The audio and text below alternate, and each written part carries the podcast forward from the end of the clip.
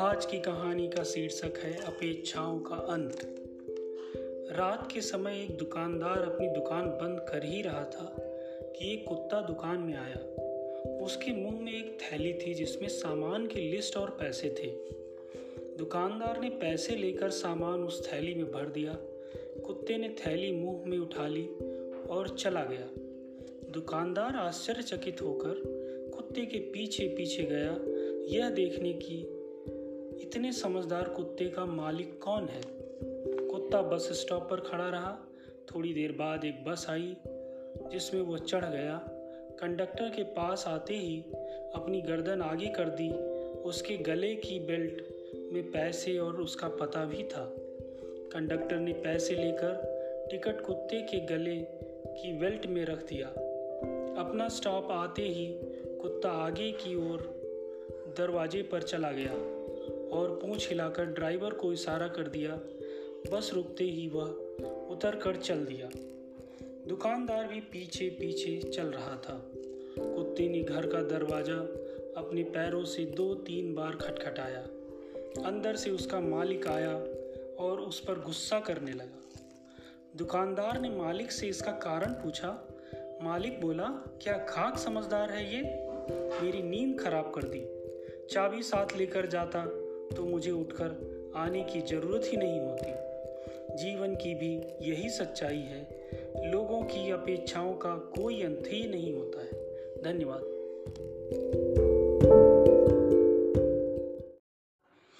आज की कहानी का शीर्षक है, श्रम द्वारा जीवन को सार्थक बनाइए।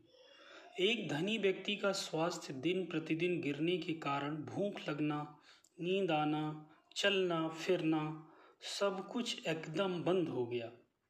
उसने काफ़ी इलाज कराया, परंतु लाभ नहीं हुआ। अंततः चिकित्सकों ने रोग को असाध्य बताते हुए इशारा कर दिया कि वह थोड़े ही दिनों का मेहमान है। उसको हकीम लुकमान के पास ले जाया गया। हकीम लुकमान ने पूरी तरह उसका परीक्षण करने के बाद उसको दवा देते हुए कहा, आपका रोग सचमुच बहुत भयंकर है। आप इस दवा को अपने माथे पर आने वाले पसीने में मिलाकर खाएँ। इन आप जल्दी ही ठीक हो जाएँगे। मरता क्या न करता, धनी व्यक्ति ने माथे पर पसीना लाने के लिए दौड़ लगाना तथा अन्य प्रकार से परिश्रम करना प्रारंभ कर दिया। माथे पर आने वाले पसीने में मिलाकर वह दवा का सेवन करने लगा। लगभग एक माह में उसके स्वास्थ्य में काफ़ी सुधार हो गया वह कीमती उपहार लेकर धन्यवाद देने हकीम साहब के पास पहुँचा।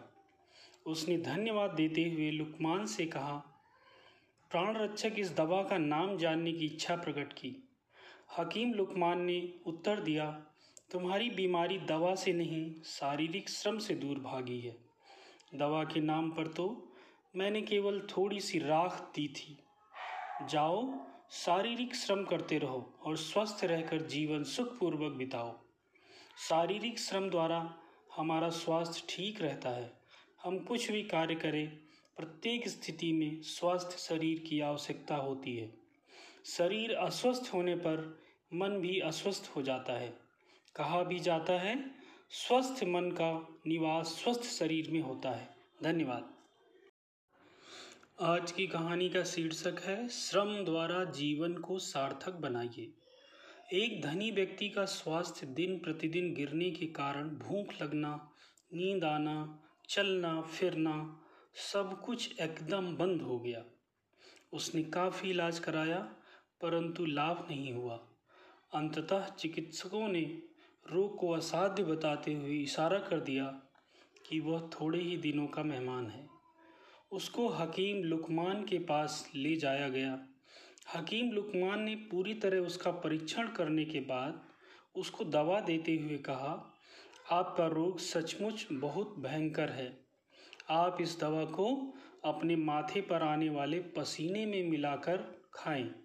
इन आप जल्दी ही ठीक हो जाएँगे मरता क्या न करता, धनी व्यक्ति ने माथे पर पसीना लाने के लिए दौड़ लगाना तथा अन्य प्रकार से परिश्रम करना प्रारंभ कर दिया। माथे पर आने वाले पसीने में मिलाकर वह दवा का सेवन करने लगा। लगभग एक माह में उसके स्वास्थ्य में काफ़ी सुधार हो गया। वह कीमती उपहार लेकर धन्यवाद देने हकीम साहब के पास पहुँचा। उसने धन्यवाद देते हुए लुकमान से कहा प्राण रक्षक इस दवा का नाम जानने की इच्छा प्रकट की। हकीम लुकमान ने उत्तर दिया तुम्हारी बीमारी दवा से नहीं, शारीरिक श्रम से दूर भागी है। दवा के नाम पर तो मैंने केवल थोड़ी सी राख दी थी। जाओ, शारीरिक श्रम करते रहो और स्वस्थ रहकर जीवन सुखपूर्वक बिताओ। शारीरिक श्रम द्वारा हमारा स्वास्थ्य ठीक रहता है।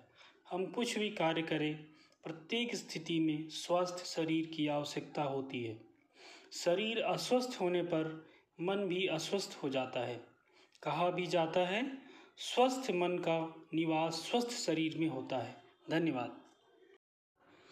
आज की कहानी का शीर्षक है, श्रम द्वारा जीवन को सार्थक बनाइए।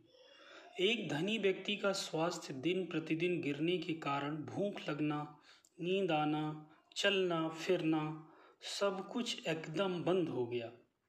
उसने काफ़ी इलाज कराया, परंतु लाभ नहीं हुआ। अंततः चिकित्सकों ने रोग को असाध्य बताते हुए इशारा कर दिया कि वह थोड़े ही दिनों का मेहमान है। उसको हकीम लुकमान के पास ले जाया गया। हकीम लुकमान ने पूरी तरह उसका परीक्षण करने के बाद उसको दवा देते हुए कहा आपका रोग सचमुच बहुत भयंकर है। आप इस दवा को अपने माथे पर आने वाले पसीने में मिलाकर खाएँ। इंशाअल्लाह आप जल्दी ही ठीक हो जाएँगे। मरता क्या न करता? धनी व्यक्ति ने माथे पर पसीना लाने के लिए दौड़ लगाना तथा अन्य प्रकार से परिश्रम करना प्रारंभ कर दिया। माथे पर आने वाले पसीने में मिलाकर वह दवा का सेवन करने लगा। लगभग एक माह में उसके स्वास्थ्य में काफ़ी सुधार हो गया। वह कीमती उपहार लेकर धन्यवाद देने हकीम साहब के पास पहुँचा। उसने धन्यवाद देते हुए लुकमान से कहा प्राण रक्षक इस दवा का नाम जानने की इच्छा प्रकट की। हकीम लुकमान ने उत्तर दिया, तुम्हारी बीमारी दवा से नहीं, शारीरिक श्रम से दूर भागी है। दवा के नाम पर तो मैंने केवल थोड़ी सी राख दी थी। जाओ, शारीरिक श्रम करते रहो और स्वस्थ रहकर जीवन सुखपूर्वक बिताओ। शारीरिक श्रम द्वारा हमारा स्वास्थ्य ठीक रहता है। हम कुछ भी कार्य करें प्रत्येक स्थिति में स्वस्थ शरीर की आवश्यकता होती है। शरीर अस्वस्थ होने पर मन भी अस्वस्थ हो जाता है। कहा भी जाता है, स्वस्थ मन का निवास स्वस्थ शरीर में होता है। धन्यवाद।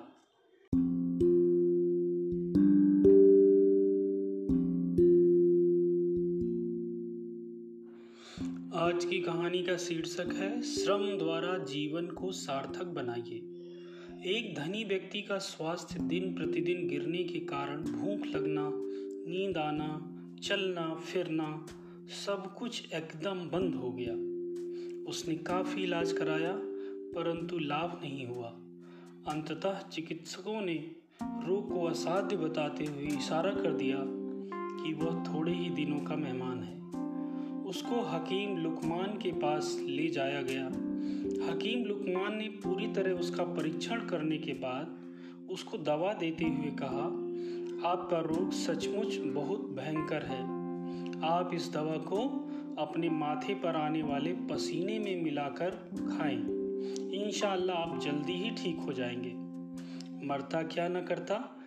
धनी व्यक्ति ने माथे पर पसीना लाने के लिए दौड़ लगाना तथा अन्य प्रकार से परिश्रम करना प्रारंभ कर दिया। माथे पर आने वाले पसीने में मिलाकर वह दवा का सेवन करने लगा। लगभग एक माह में उसके स्वास्थ्य में काफ़ी सुधार हो गया। वह कीमती उपहार लेकर धन्यवाद देने हकीम साहब के पास पहुँचा। उसने धन्यवाद देते हुए लुकमान से कहा प्राण रक्षक इस दवा का नाम जानने की इच्छा प्रकट की। हकीम लुकमान ने उत्तर दिया, तुम्हारी बीमारी दवा से नहीं, शारीरिक श्रम से दूर भागी है। दवा के नाम पर तो मैंने केवल थोड़ी सी राख दी थी। जाओ, शारीरिक श्रम करते रहो और स्वस्थ रहकर जीवन सुखपूर्वक बिताओ। शारीरिक श्रम द्वारा हमारा स्वास्थ्य ठीक रहता है। हम कुछ भी कार्य करें प्रत्येक स्थिति में स्वस्थ शरीर की आवश्यकता होती है। शरीर अस्वस्थ होने पर मन भी अस्वस्थ हो जाता है। कहा भी जाता है, स्वस्थ मन का निवास स्वस्थ शरीर में होता है। धन्यवाद।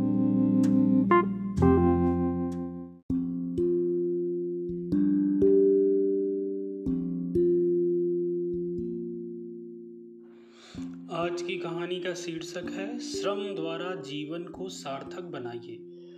एक धनी व्यक्ति का स्वास्थ्य दिन प्रतिदिन गिरने के कारण भूख लगना, नींद आना, चलना, फिरना, सब कुछ एकदम बंद हो गया।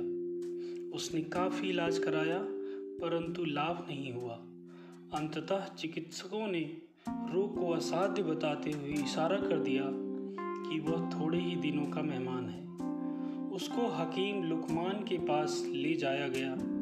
हकीम लुकमान ने पूरी तरह उसका परीक्षण करने के बाद उसको दवा देते हुए कहा, आपका रोग सचमुच बहुत भयंकर है। आप इस दवा को अपने माथे पर आने वाले पसीने में मिलाकर खाएँ। इंशाल्लाह आप जल्दी ही ठीक हो जाएँगे। मरता क्या न करता धनी व्यक्ति ने माथे पर पसीना लाने के लिए दौड़ लगाना तथा अन्य प्रकार से परिश्रम करना प्रारंभ कर दिया। माथे पर आने वाले पसीने में मिलाकर वह दवा का सेवन करने लगा। लगभग एक माह में उसके स्वास्थ्य में काफ़ी सुधार हो गया। वह कीमती उपहार लेकर धन्यवाद देने हकीम साहब के पास पहुँचा। उसने धन्यवाद देते हुए लुकमान से कहा प्राण रक्षक इस दवा का नाम जानने की इच्छा प्रकट की। हकीम लुकमान ने उत्तर दिया, तुम्हारी बीमारी दवा से नहीं, शारीरिक श्रम से दूर भागी है। दवा के नाम पर तो मैंने केवल थोड़ी सी राख दी थी।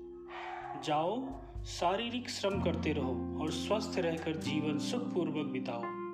शारीरिक श्रम द्वारा हमारा स्वास्थ्य ठीक रहता है। हम कुछ भी कार्य करें प्रत्येक स्थिति में स्वस्थ शरीर की आवश्यकता होती है। शरीर अस्वस्थ होने पर मन भी अस्वस्थ हो जाता है। कहा भी जाता है, स्वस्थ मन का निवास स्वस्थ शरीर में होता है। धन्यवाद।